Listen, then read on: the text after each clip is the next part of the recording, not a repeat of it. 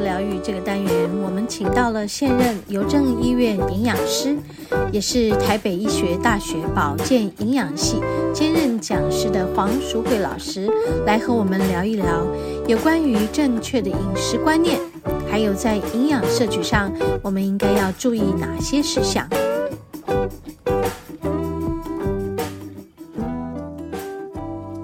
好，哎，我们节目又进行到第二个单元——食物的疗愈。好我们今天还是要和黄老师来做一个访谈。今天访谈的内容啊，黄老师说有一个我们呃一直都没有谈论到的一种癌症啊，它的这个病情跟病患的年龄都从比较年轻就会开始对啊。好，我们现在跟黄老师打声招呼，黄老师好。小温，各位嗨听众，大家好。嗨嗨嗨，黄老师，我是们今天想要谈的，那天黄老师跟我说，最近这个有一个我们在演艺圈对呃三立电视的事长，对林坤海先嗯，生，他好像刚刚过世，我是对，对。那因为他比较特殊，是因为他是罹患呃头颈癌，嗯，头颈嗯而癌过，世，而且也很年轻。嗯我印象里头好像六十出头而嗯，已，对对，对，六很十年几轻岁，，对。而且还有一个就是，他从发病到离开，其实时间也很短，大概多好像久一年多而已哦这么前短年所以说刚开始就是末期嘛，还是没有说哎、我印象我知道，我网络上看到资料，他其实好像不知道是第二期还是第三期、欸，哦，所以它应该期数不是不是不是很很深，深对的这对个对对。但是为什么它愈后会这么不好？嗯，所以我才想到说，哎、一般人一般人来讲比较少去碰触到这个是议题，对不是对？因为大家可能哦肺癌啦、乳癌啦，是那个都是我们比较常听到的。是哦，那头颈癌就比较少听到，所以我是想 说，哎、利用这个时机会机会来跟大家讲一分讲享哈一下什么叫分享头颈癌。对对对，头颈癌指的就是颈部以上那范围很多耶，欸很多咯。那喉咙也算，对是不对？喉癌、下咽癌。那呃，甲状腺鼻咽癌也算吗？甲状腺不算，因为甲状腺是属于新陈代谢腺体哦腺体，所以甲状腺癌我们就归到新陈代谢这边是。那除除掉这个之外，包括你的耳朵、是好啊鼻子、是眼睛是还有口腔里面的是好舌头，舌头所以有口腔癌、是舌癌、鼻咽癌、口咽癌、下是咽是癌、说，啊喉我癌。听过有上颚什么什对么，上颚牙龈癌，哦或是唾液腺癌，哦，哎都有，就是看你的肿瘤部位长在哇什么地方，蛮复杂的，很多。它好像是一个那一个系统，对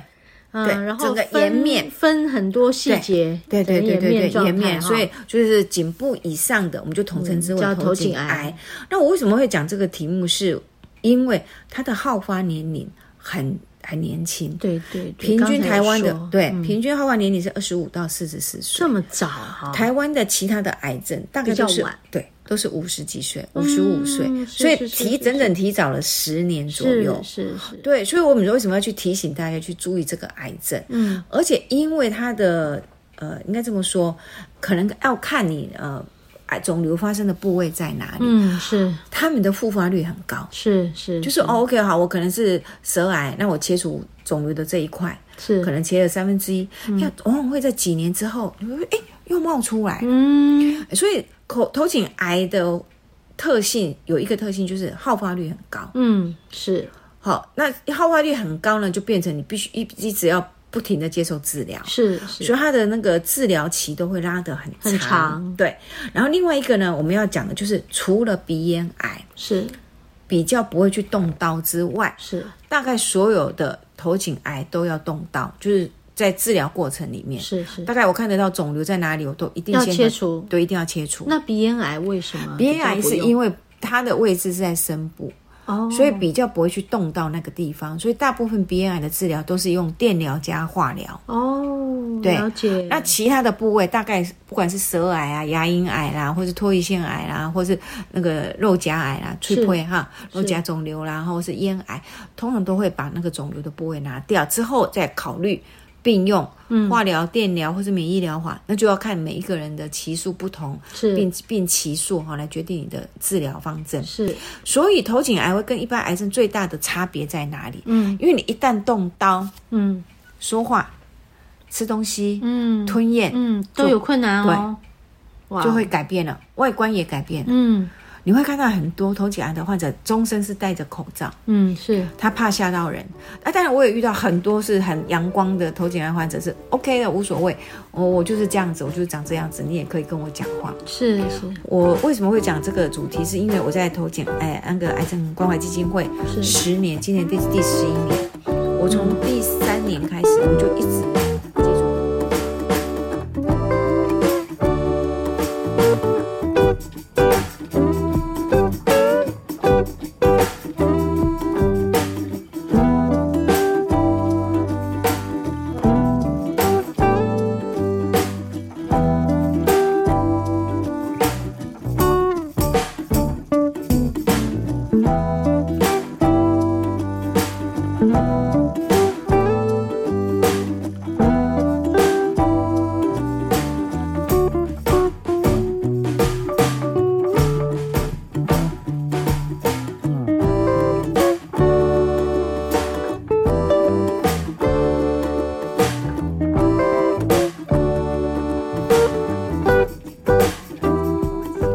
十年，今年第第十一年，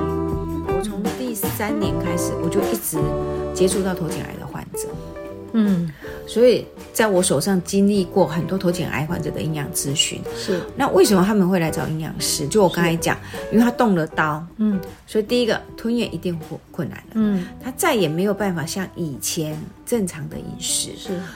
只有鼻咽癌的患者，我我刚才有讲，鼻咽癌患者可以不用动刀，是所以他还能够维持正常的饮食。但是鼻咽癌的患者是因为他有做电疗，是放射疗法，所以其实他们会有口干、嗯舌燥，就是唾液腺分泌会不够的现象，是是，所以他是们也会有一个问题，没有办法吃很干燥的东西，嗯要湿润，要它很才有湿办法润，吞咽对，然后甚至有人是一口饭一口水，一口饭一口水，哦，要不然他吞咽上面就会很困是难。是是，所以以为什么要讲这个题目？就是你会遇到很多，比如说乳癌啦、什么癌、什么癌，其实他们的饮食都还可以像正常人一样，三菜一汤，是哦，早午餐他可以这样。可是对头颈癌的患者来讲很难，嗯他们大概就会开完刀之后，大概就要选择就是软质饮食，嗯要不然就是流质饮食，就是用喝的；要不然甚至更严重的，可能比如说你的牙龈已经切除了，嗯你连吞咽都没办法，你就做造口，哦用胃造口、肠要造做口，造口，然后用灌用的。灌进去的，对，所以你会发觉他们整个生活形态会大变，嗯整个都会变化。所以他到底能不能吃得到足够的营养，变成是一个问题。一个问，题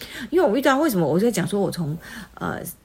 呃，进入癌症关怀基金会开始，我就一直接触头颈癌的患者，就是他们都有这个问题，他们吃好多，灌好多，可是体重还是一滴滴的，嗯就是说他们不太知道我怎么去抓，把食物配搭到足够的热量，是他们只是一直不停的猛灌猛灌，是就他们可能，比如说，他们就打了一大锅的豆浆啦、或者一大锅的糙米浆啊，嗯就他吃了很多的淀粉，而蛋白质不足，或者他水加很多，所以喝了一肚子的水都，是嗯水就热量是不够的。好，所以类似这样的问题，就会变成说头颈癌的预后没有像一般的癌症来的那么的好。嗯了解了对，好，就是说它的复发率也高，然后预后率就比较低，是是所以它平均死亡年龄是五十九岁。嗯嗯嗯嗯，真的是比哇其他的癌症要来要得早早。对，好，所以这也就是为什么我们讲到啊，因为这个三立董事长的。罹患这个癌症，我想说，哎，利用这个机会来跟大家分享一下。那当然一定是预防胜于治疗，嗯所以我想先跟大家分享嗯头颈癌的发生会有什么样的症状。嗯你要提醒你去注意。绝大部分口腔癌的是都是，呃，嘴巴破，是然后很久好不了。哦就你常常会发觉，哎，我可能牙龈这边有一块白斑，是溃疡啊，怎么一个礼拜了，两个礼拜还没好，是或者哎我这边好了，哎隔天又换这又边换这边来，嗯哦，甚至哎这个白斑有时候会颜色会变，有时候变红的，有血块，有时候是变深色，好像是好像黑 OK，是哎这个时候你都要去注意，是这就是不正常的组织了。是是是好，是所以我们会提醒，当你发现口腔有异常的斑点，或是呃常常溃疡好不了，超过两个礼拜嗯以上，你就一定要过来看医生。是是是好，这是属于口腔癌的部分。其实我是跟跟大家分享，我说为什么他们的年龄层会很很提早，二十五到四十四岁，是绝大部分都跟他们的早饮食期有关系吗？对抽烟、哦喝酒、嚼槟榔病从口入这三个嗯几乎就是头颈癌的主要发生原因。是是是好我们有统计上面是这么讲哈，嗯抽烟比不抽烟的多十八倍，哇哦喝诶、吃哎，吃槟榔槟榔的比不吃槟榔多二十八倍。更更多好，那抽烟加槟榔是八十九倍。啊，好，那抽烟、槟榔、喝喝酒啊哎，给你猜，一一百了一。百二十三。啊哦天啊，对，所以你知道吗？为什么天哪很多年年轻族群嗯早早就会发生，就是因为他在年轻的时候是你就烟酒不离，嗯然后又叫槟榔。是是是所以你就提早了让你的这个口腔的组织哈，或咽部的嗯组织有出现病变，因为这些都是刺激嘛，是尼古丁，好、嗯香烟、尼古丁、酒精、是槟榔渣，对这些都是对对直接对你的都是口刺激腔都是组织的刺激嘛，嗯所以当然它就很容易产生病变。但是除了这个之外，最近几年我遇到过很多、哦。是告诉我说我不不不烟不酒不槟榔的，为什么我也得口对腔就为什么癌也对有我举个例子哈，呃，我最接触最年轻的舌癌是大三的学生，嗯你知道那个学生是怎么发现他得舌癌？嗯因为他长智齿，嗯啊，智齿横着长，哎、我看，呃，左边左后智齿，嗯然后它横着长，那横着长它就会去磨到舌头，是那智齿它也没有完全长出来，它就是凸一块，啊，它就会去磨舌头，是它就一直感觉怪怪的，它就一直感觉怪怪，它也知道智齿会去磨到舌头，是那他就因为也还好，在他可容忍范围之内，他就一直抖磨到后来，他发觉舌头已经很痛了，不行了。